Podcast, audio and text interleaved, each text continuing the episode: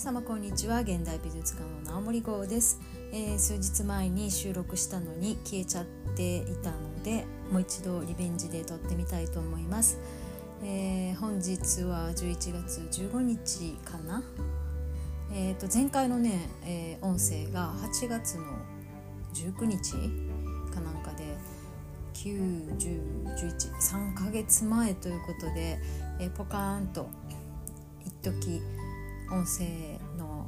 この、まあ、スタンド FM とか、えー、ポッドキャストについて忘れておりました。えーと、前回はねオースモリキュラー栄養療法についてお話ししておりましたが、えーとまあ、なぜね、まあ、前回聞いてくださった方は分かるかと思いますが、えーとまあ、旅行ごとに学生の頃からね海外旅行とか好きだったんですけれどもまああのそうですね10年ちょっと前ぐらいからアーティストとしてまあ一人で単身で海外とか行くようになりましてですねやっぱり大体多くのトラブルが、まあ、ロストラゲージとかね発生したりあのまあいわゆるいろんな海外渡航であるある的なこととかっていうのをどんどん体験していくわけですよ。でもなんかそれなりにうまく乗り越えてこれたんであのなんかナイスジョブみたいな何グッジョブじゃないや何やろね。なんかチンプレイ好プレイじゃないけどそういうことも多くあってですね。さすが私みたいな感じで帰ってくるんですけどなんかその度にぐったり疲れていててまあもしかしたらその年齢的な老化的な問題があったかもしれないんですがどんどんどんどんこうちょっと情緒不安定になるっていう傾向があってで今年の4月にアリゾナに行ったんですがでその時にもちょっと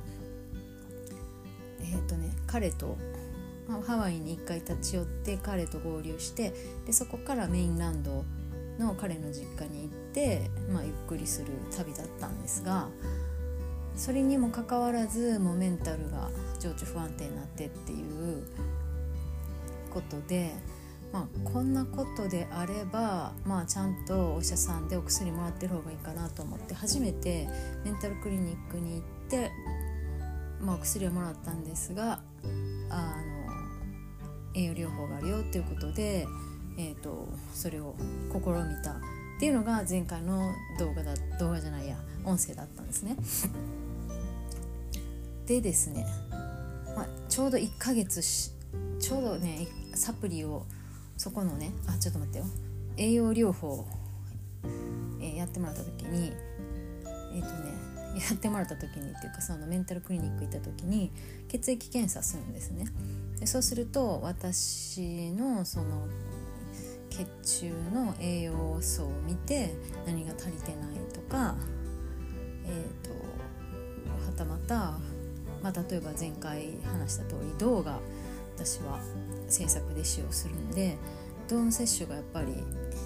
されていてちょっと高かったんですね銅の濃度が。なので、まあ、もちろん手袋して作業した方がいいっていうアドバイスとで銅が多いと鉄を弾いてしまうらしくてなのでまあ鉄分の摂取とか、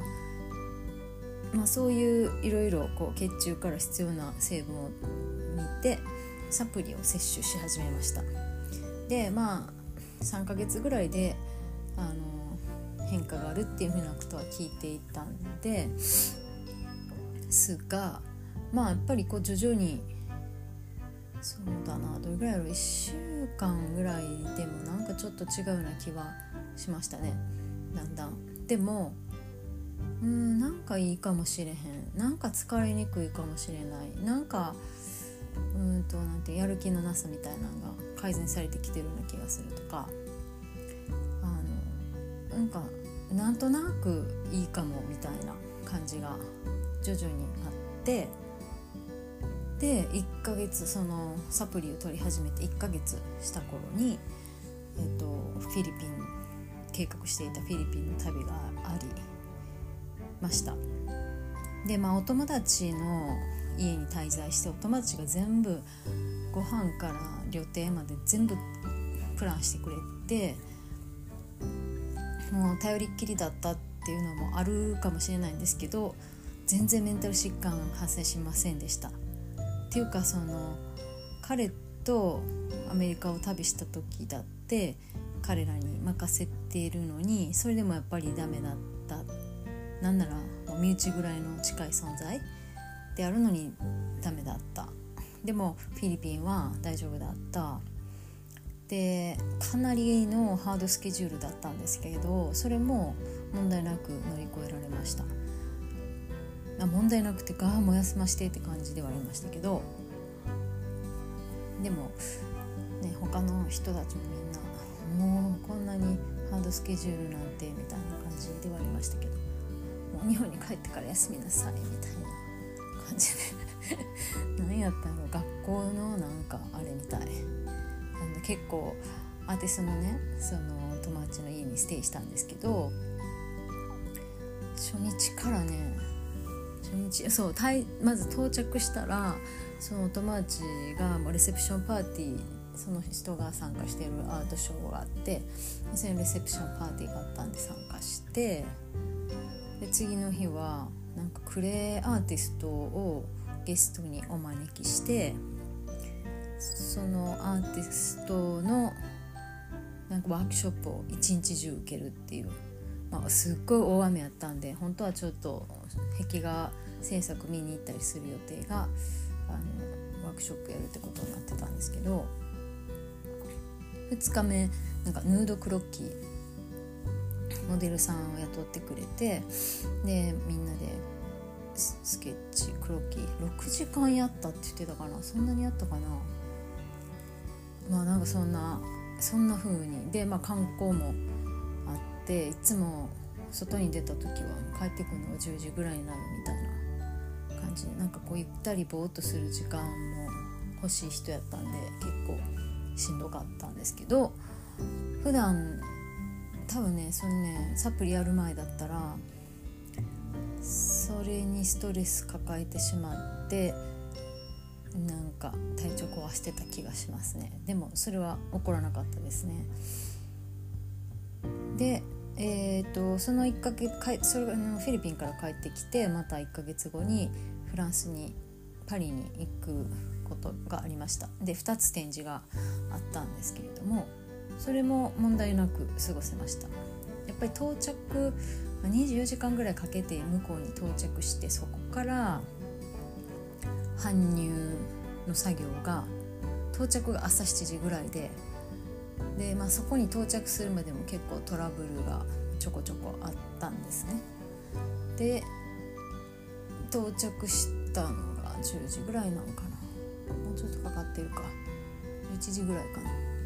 でそこから搬入で6時ぐらいまで。6時間ぐらいは搬入して作業して。でそこから慣れない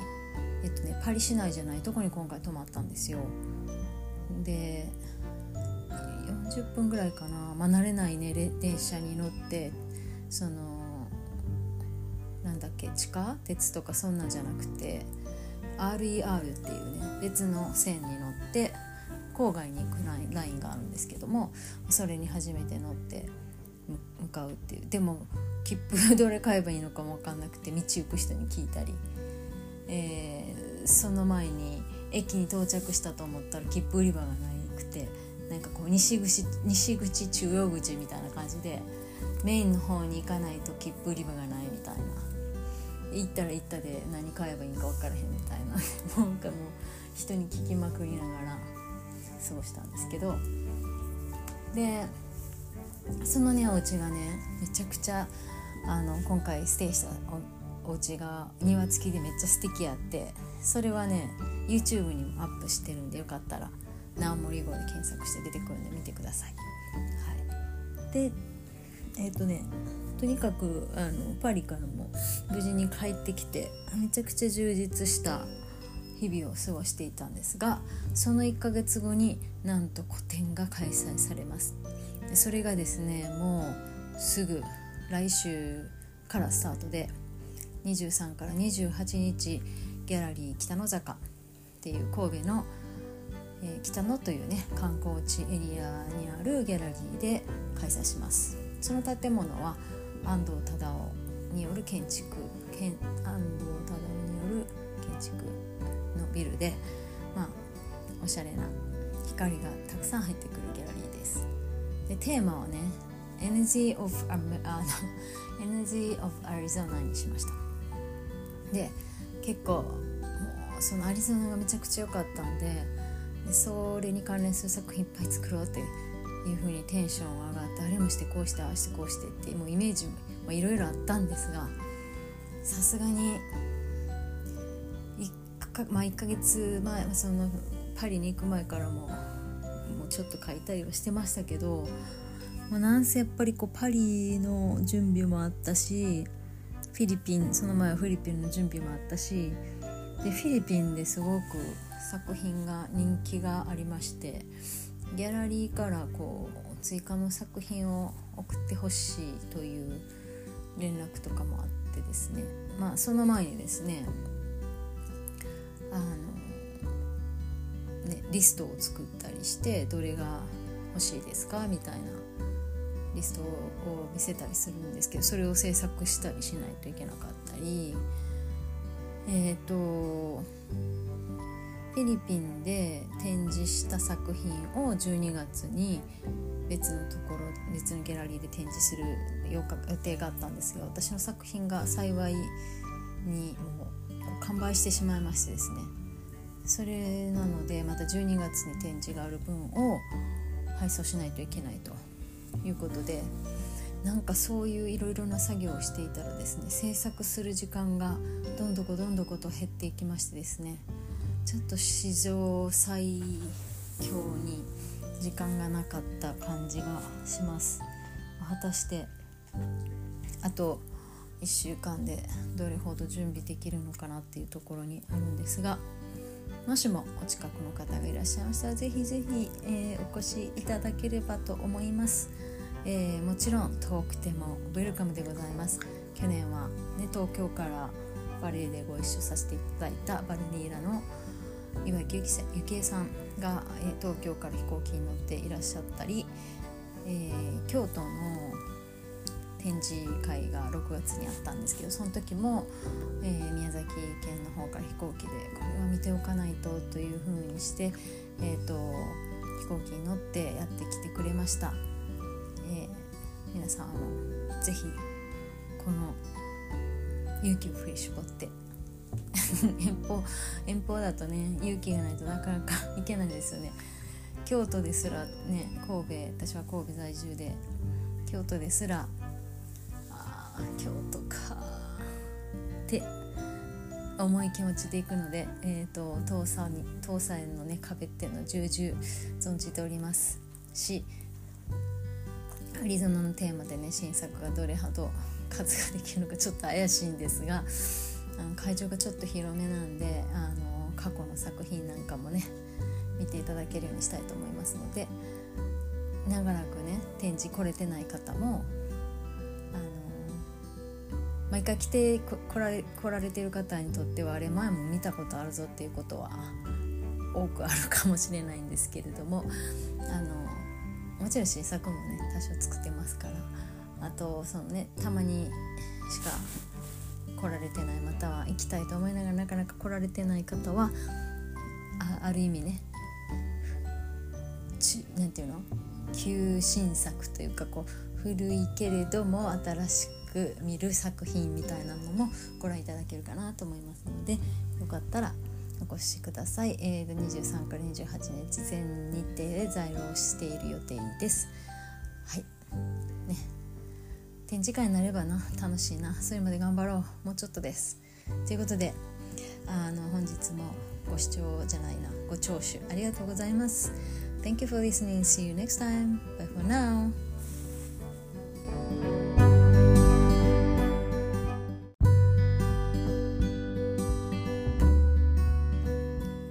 皆様こんにちは。現代美術館の直森号です、えー、数日前に収録したのに消えちゃっていたのでもう一度リベンジで撮ってみたいと思います、えー、本日は11月15日かな。えー、と前回のね、えー、音声が8月の19日かなんかで91011ヶ月前ということで、えー、ポカーンと一時音声のこの、まあ、スタンド FM とか、えー、ポッドキャストについて忘れておりました。えー、と前回はねオースモリキュラー栄養療法についてお話ししておりましたが、えーとまあ、なぜね、まあ、前回聞いてくださった方は分かるかと思いますが、えーとまあ、旅行ごとに、学生の頃からね海外旅行とか好きだったんですけれどもまああのそうですね10年ちょっと前ぐらいからアーティストとして、まあ、一人で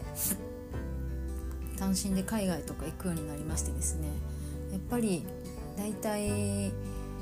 多くのトラブルが、まあ、ロストラゲージとかね発生したりあの、まあ、いわゆるいろんな海外渡航であるある的なこととかっていうのをどんどん体験していくわけですよ。でもなんかそれなりにうまく乗り越えてこれたんであのなんか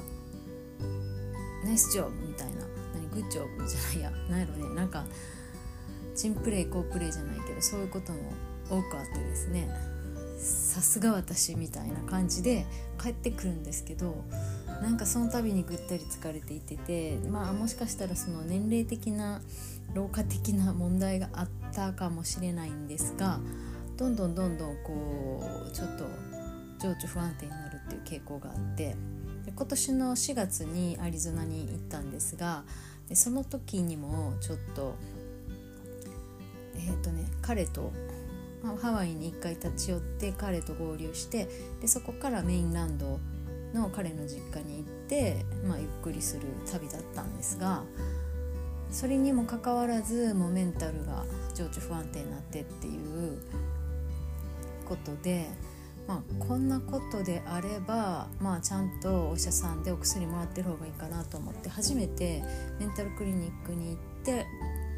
まあ、お薬をもらったんですがあの栄養療法があるよっていうことで、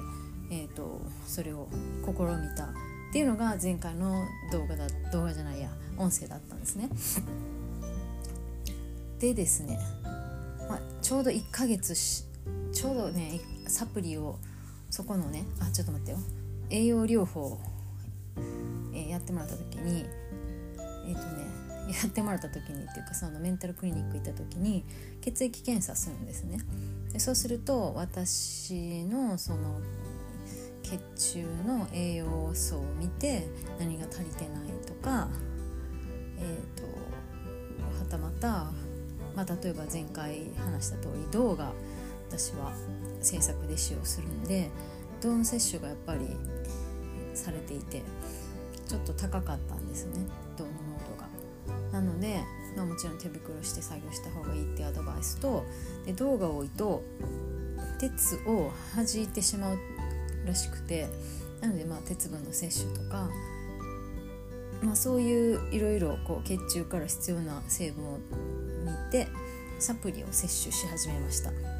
でまあ3ヶ月ぐらいであの変化があるっていうふうなことは聞いていたんですがまあやっぱりこう徐々にそうだなどれぐらいやろう1週間ぐらいでもなんかちょっと違うような気はしましたね。だんだん。でも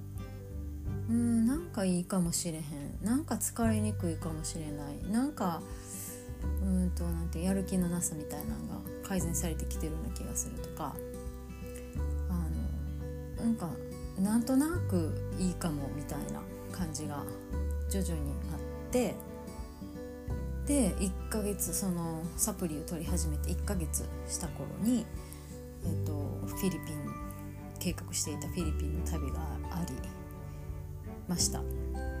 でまあお友達の家に滞在してお友達が全部ご飯から旅程まで全部プランしてくれてもう頼りっきりだったっていうのもあるかもしれないんですけど全然メンタル疾患発生しませんでした。ていうかその彼とアメリカを旅した時だって彼らに任せているのにそれでもやっぱりダメだった。なんなら身内ぐらいの近い存在であるのにダメだった。でもフィリピンは大丈夫だった。でかなりのハードスケジュールだったんですけれどそれも問題なく乗り越えられました。問題なくてかもう休ましてって感じではありましたけどでもね他の人たちもみんなもうこんなにハードスケジュールなんてみたいな感じではありましたけどもう日本に帰ってから休みなさいみたいな感じで。何やったの？学校のなんかあれみたい。あの結構アーティストのねその友達の家にステイしたんですけど初日からねそうまず到着したらその友達がもうレセプションパーティーその人が参加しているアートショーがあってそのレセプションパーティーがあったんで参加してで次の日はなんかクレーアーティストをゲストにお招きしてそのアーティストのなんかワークショップを一日中受けるっていう、まあ、すっごい大雨やったんで本当はちょっと壁画制作見に行ったりする予定があのワークショップやるってことになってたんですけど2日目なんかヌードクロッキーモデルさんを雇ってくれてでみんなでスケッチクロッキー6時間やったって言ってたかな？そんなにやったかな？まあなんかそんなそんな風に。でまあ観光もあっていつも外に出た時は帰ってくるのが10時ぐらいになるみたいな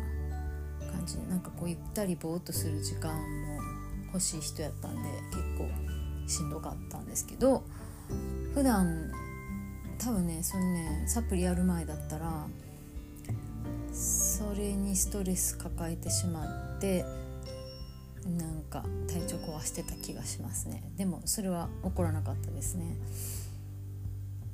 でえーと、その1ヶ月かそれフィリピンから帰ってきてまた1ヶ月後にフランスにパリに行くことがありましたで2つ展示があったんですけれどもそれも問題なく過ごせましたやっぱり到着24時間ぐらいかけて向こうに到着してそこから搬入の作業が到着が朝7時ぐらいでで、まあ、そこに到着するまでも結構トラブルがちょこちょこあったんですね。で到着したのが10時ぐらいなのかな。もうちょっとかかってるか。1時ぐらいかな。でそこから搬入で6時ぐらいまで。6時間ぐらいは搬入して作業して。でそこから慣れないえっとねパリ市内じゃないとこに今回泊まったんですよ。で40分ぐらいかな、まあ、慣れないね電車に乗ってそのなんだっけ？地下？鉄とかそんなんじゃなくて RER っていうね別の線に乗って郊外に行くラインがあるんですけどもそれに初めて乗って向かうっていう。でも切符どれ買えばいいのかも分かんなくて道行く人に聞いたり、えー、その前に駅に到着したと思ったら切符売り場がなくてなんかこう西口西口中央口みたいな感じでメインの方に行かないと切符売り場がないみたいな。行ったら行ったで何買えばいいんか分からへんみたいな。なんかもう人に聞きまくりながら過ごしたんですけど。でそのねお家がねめちゃくちゃあの今回ステイしたおお家が庭付きでめっちゃ素敵やってそれはね YouTube にもアップしてるんでよかったらナモリ号で検索して出てくるんで見てください。はい、でえっ、ー、とねとにかくあのパリからも無事に帰ってきてめちゃくちゃ充実した日々を過ごしていたんですがその1ヶ月後になんと個展が開催されます。それがですねもうすぐ来週からスタートで23から28日ギャラリー北野坂っていう神戸のえー、北野というね観光地エリアにあるギャラリーで開催します。その建物は安藤忠雄による建築安藤忠雄による建築のビルでまあおしゃれな光がたくさん入ってくるギャラリーです。でテーマはね Energy of, あの Energy of Arizona にしました。で結構もうそのアリゾナがめちゃくちゃ良かったんででそれに関連する作品いっぱい作ろうっていう風にテンション上がってあれもしてこうしてああしてこうしてってもうイメージもいろいろあったんですがさすがに1か,、まあ、1ヶ月前そのパリに行く前からももうちょっと書いたりはしてましたけど、まあ、なんせやっぱりこうパリの準備もあったしフィリピンその前はフィリピンの準備もあったしでフィリピンですごく作品が人気がありましてギャラリーからこう追加の作品を送ってほしいという連絡とかもあってですね。まあその前にですねあのねリストを作ったりしてどれが欲しいですか？みたいなリストを見せたりするんですけどそれを制作したりしないといけなかったりえっ、ー、とフィリピンで展示した作品を12月に別のところ別のギャラリーで展示する予定があったんですが私の作品が幸いにもう完売してしまいましてですね。それなのでまた12月に展示がある分を配送しないといけないということでなんかそういういろいろな作業をしていたらですね制作する時間がどんどこどんどこと減っていきましてですね。ちょっと史上最強に時間がなかった感じがします果たしてあと1週間でどれほど準備できるのかなっていうところにあるんですがもしもお近くの方がいらっしゃいましたらぜひぜひ、えー、お越しいただければと思います。えー、もちろん遠くてもウェルカムでございます去年は、ね、東京からバレエでご一緒させていただいたバルニーラの岩井幸恵さんが、え、東京から飛行機に乗っていらっしゃったり、えー、京都の展示会が6月にあったんですけどその時も、えー、宮崎県の方から飛行機でこれは見ておかないとというふうにして、えーと飛行機に乗ってやってきてくれました。えー、皆さんもぜひこの勇気を振り絞って 遠方遠方だとね勇気がないとなかなか行けないですよね。京都ですらね神戸私は神戸在住で京都ですらあ京都かって重い気持ちで行くので、えーと、と東西に東西のね壁っていうのを重々存じております。しアリゾナのテーマでね新作がどれほど数ができるのかちょっと怪しいんですがあの会場がちょっと広めなんであの過去の作品なんかもね見ていただけるようにしたいと思いますので長らくね展示来れてない方もあの毎回来て来られ来られてる方にとってはあれ前も見たことあるぞっていうことは多くあるかもしれないんですけれどもあのもちろん新作もね多少作ってますからあとそのねたまにしか来られてないまたは行きたいと思いながらなかなか来られてない方はあある意味ね何て言うの？旧新作というかこう古いけれども新しく見る作品みたいなのもご覧いただけるかなと思いますのでよかったらお越しください、えー、23から28日全日程で在労している予定です。はい。ね。展示会になればな楽しいなそれまで頑張ろうもうちょっとですということであの本日もご視聴じゃないなご聴取ありがとうございます Thank you for listening. See you next time. Bye for now.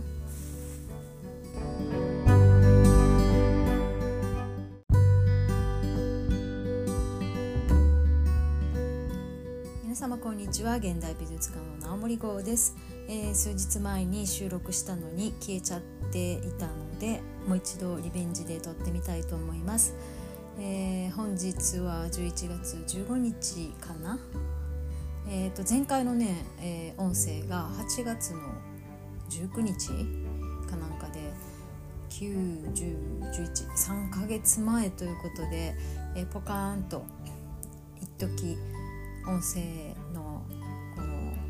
まあ、スタンド FM とかえー、ポッドキャストについて忘れておりました。えーと、前回はねオースモリキュラー栄養療法についてお話ししておりましたが、えーとまあ、なぜね、まあ、前回聞いてくださった方は分かるかと思いますが、えーとまあ、旅行ごとに、えーと、学生の頃からね海外旅行とか好きだったんですけれどもまああのそうですね10年ちょっと前ぐらいからアーティストとして、まあ、一人で単身で海外とか行くようになりましてですねやっぱり大体多くのトラブルが、まあ、ロストラゲージとかね発生したりあの、まあ、いわゆるいろんな海外渡航であるある的なこととかっていうのをどんどん体験していくわけですよ。でもなんかそれなりにうまく乗り越えてこれたんであのなんかナイスジョブみたいな何グッジョブじゃないや何やろねなんかチンプレイ好プレイじゃないけどそういうことも多くあってですねさすが私みたいな感じで帰ってくるんですけどなんかその度にぐったり疲れていててまあもしかしたらその年齢的な老化的な問題があったかもしれないんですがどんどんどんどんこうちょっと情緒不安定になるっていう傾向があってで今年の4月にアリゾナに行ったんですがでその時にもちょっとえっ、ー、とね彼とまハワイに一回立ち寄って彼と合流してでそこからメインランドの彼の実家に行って、まあ、ゆっくりする旅だったんですがそれにもかかわらずもうメンタルが情緒不安定になってっていうことで、まあ、こんなことであれば、まあ、ちゃんとお医者さんでお薬もらってる方がいいかなと思って初めてメンタルクリニックに行って、まあ、お薬をもらったんですがあの栄養療法があるよっていうことで、えーと、それを試みたっていうのが前回の動画だ動画じゃないや音声だったんですね。でですね、まあ、ちょうど1ヶ月ちょうどねサプリをそこのねあちょっと待ってよ栄養療法、えー、やってもらった時にえっ、ー、とねやってもらった時にっていうかそのメンタルクリニック行った時に血液検査するんですね。でそうすると私のその血中の栄養素を見て何が足りてないとかえーと、はたまた、まあ、例えば前回話した通り銅が私は制作で使用するんで銅の摂取がやっぱりされていてちょっと高かったんですね銅の濃度が。なので、まあ、もちろん手袋して作業した方がいいってアドバイスとで銅が多いと鉄を弾いてしまうらしくてなのでまあ鉄分の摂取とか、まあ、そういういろいろ血中から必要な成分を見てサプリを摂取し始めましたでまあ3ヶ月ぐらいであの変化があるっていうふうなことは聞いていたんですがまあやっぱりこう徐々にそうだなどれぐらいやろう1週間ぐらいでもなんかちょっと違うような気はしましたね。だんだんでもうんなんかいいかもしれへんなんか疲れにくいかもしれない。なんかうんとなんてやる気のなさみたいなのが改善されてきてるような気がするとかあのなんかなんとなくいいかもみたいな感じが徐々にあってで1ヶ月そのサプリを取り始めて1ヶ月した頃に、えっと、フィリピン計画していたフィリピンの旅がありました。でまあお友達の家に滞在してお友達が全部ご飯から旅程まで全部プランしてくれてもう頼りっきりだったっていうのもあるかもしれないんですけど全然メンタル疾患発生しませんでした。っていうかその彼とアメリカを旅した時だって彼らに任せているのにそれでもやっぱりダメだったなんなら身内ぐらいの近い存在であるのにダメだったでもフィリピンは大丈夫だった。でかなりのハードスケジュールだったんですけれどそれも問題なく乗り越えられました。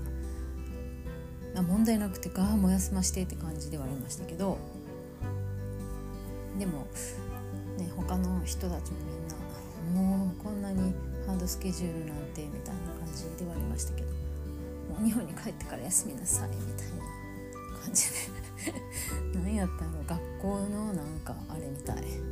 あの結構アーティストのねその友達の家にステイしたんですけど初日からね初日そうまず到着したらその友達がもうレセプションパーティーその人が参加してるアートショーがあってそのレセプションパーティーがあったんで参加してで次の日はなんかクレーアーティストをゲストにお招きしてそのアーティストの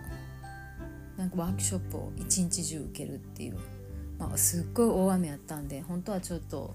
壁画制作見に行ったりする予定があのワークショップやるってことになってたんですけど2日目なんかヌードクロッキーモデルさんを雇ってくれてでみんなで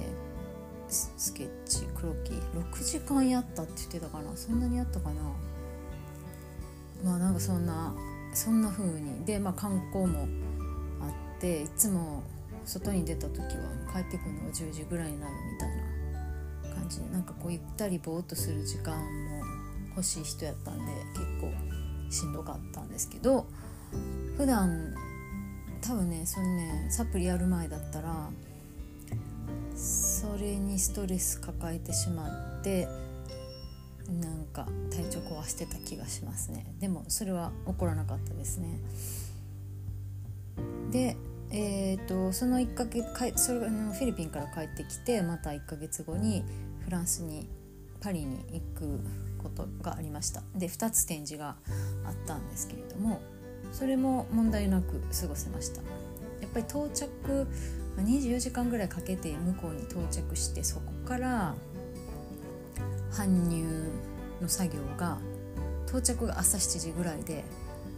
で、まあ、そこに到着するまでも結構トラブルがちょこちょこあったんですね。で到着したのが10時ぐらいなのかなもうちょっとかかってるか11時ぐらいかな。でそっから搬入で6時ぐらいまで6時間ぐらいは搬入して作業してでそっから慣れないえっとねパリ市内じゃないとこに今回泊まったんですよ。で40分ぐらいかな、まあ、慣れないね電車に乗ってそのなんだっけ地下鉄とかそんなんじゃなくて RER っていうね別の線に乗って郊外に行くラインがあるんですけどもそれに初めて乗って向かうっていう。でも切符どれ買えばいいのかも分かんなくて道行く人に聞いたり、えー、その前に駅に到着したと思ったら切符売り場がなくてなんかこう西口西口中央口みたいな感じでメインの方に行かないと切符売り場がないみたいな。行ったら行ったで何買えばいいんか分からへんみたいな。なんかもう人に聞きまくりながら。過ごしたんですけどでそのねお家がねめちゃくちゃあの今回ステイしたおお家が庭付きでめっちゃ素敵やってそれはね YouTube にもアップしてるんでよかったら「ナオモリ号」で検索して出てくるんで見てください。はい、でえっ、ー、とねとにかくあのパリからも無事に帰ってきてめちゃくちゃ充実した日々を過ごしていたんですがその1ヶ月後になんと個展が開催されます。それがですねもうすぐ来週からスタートで23から28日ギャラリー北野坂っていう神戸の、えー、北野というね観光地エリアにあるギャラリーで開催します。その建物は安藤忠雄による建築安藤忠雄による建築ビルでまあおしゃれな光がたくさん入ってくるギャラリーです。でテーマはね Energy of, あの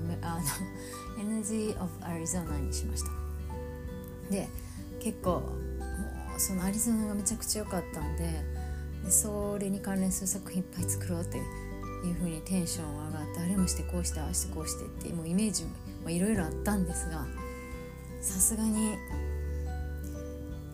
か,、まあ、1ヶ月前そのパリに行く前からももうちょっと書いたりはしてましたけど、まあ、なんせやっぱりこうパリの準備もあったしフィリピンその前はフィリピンの準備もあったしでフィリピンですごく作品が人気がありましてギャラリーからこう追加の作品を送ってほしいという連絡とかもあってですね。まあその前にですねあのねリストを作ったりしてどれが欲しいですかみたいなリストを見せたりするんですけどそれを制作したりしないといけなかったり。えっ、ー、とフィリピンで展示した作品を12月に別のところ別のギャラリーで展示する予定があったんですが私の作品が幸いにもう完売してしまいましてですね。それなのでまた12月に展示がある分を配送しないといけないということでなんかそういういろいろな作業をしていたらですね制作する時間がどんどこどんどこと減っていきましてですねちょっと史上最強に時間がなかった感じがします。果たしてあと1週間でどれほど準備できるのかなっていうところにあるんですがもしもお近くの方がいらっしゃいましたらぜひぜひ、えー、お越しいただければと思います、えー、もちろん遠くてもウェルカムでございます。去年は、ね、東京からバレエでご一緒させていただいたバルニーラの岩井ゆきえさんが、えー、東京から飛行機に乗っていらっしゃったり、えー、京都の展示会が6月にあったんですけどその時も、えー、宮崎県の方から飛行機でこれは見ておかないとというふうにして、えーと、飛行機に乗ってやってきてくれました、えー、皆さんもぜひこの勇気を振り絞って 遠方遠方だとね勇気がないとなかなか行けないですよね。京都ですらね神戸私は神戸在住で京都ですら京都かって重い気持ちで行くので、えーと、と東に東西のね壁っていうのを重々存じておりますしアリゾナのテーマでね新作がどれほど数ができるのかちょっと怪しいんですがあの会場がちょっと広めなんであの過去の作品なんかもね見ていただけるようにしたいと思いますので長らくね展示来れてない方も毎回来て来られ来られてる方にとってはあれ前も見たことあるぞっていうことは多くあるかもしれないんですけれどもあのもちろん新作もね多少作ってますからあとそのねたまにしか来られてないまたは行きたいと思いながらなかなか来られてない方はあある意味ね何て言うの旧新作というかこう古いけれども新しく見る作品みたいなのもご覧いただけるかなと思いますのでよかったらお越しください、えー、23から28日全日程で在労している予定です。はい。展示会になればな。楽しいな。それまで頑張ろう。もうちょっとです。ということであの本日もご視聴じゃないな。ご聴取ありがとうございます。Thank you for listening. See you next time. Bye for now.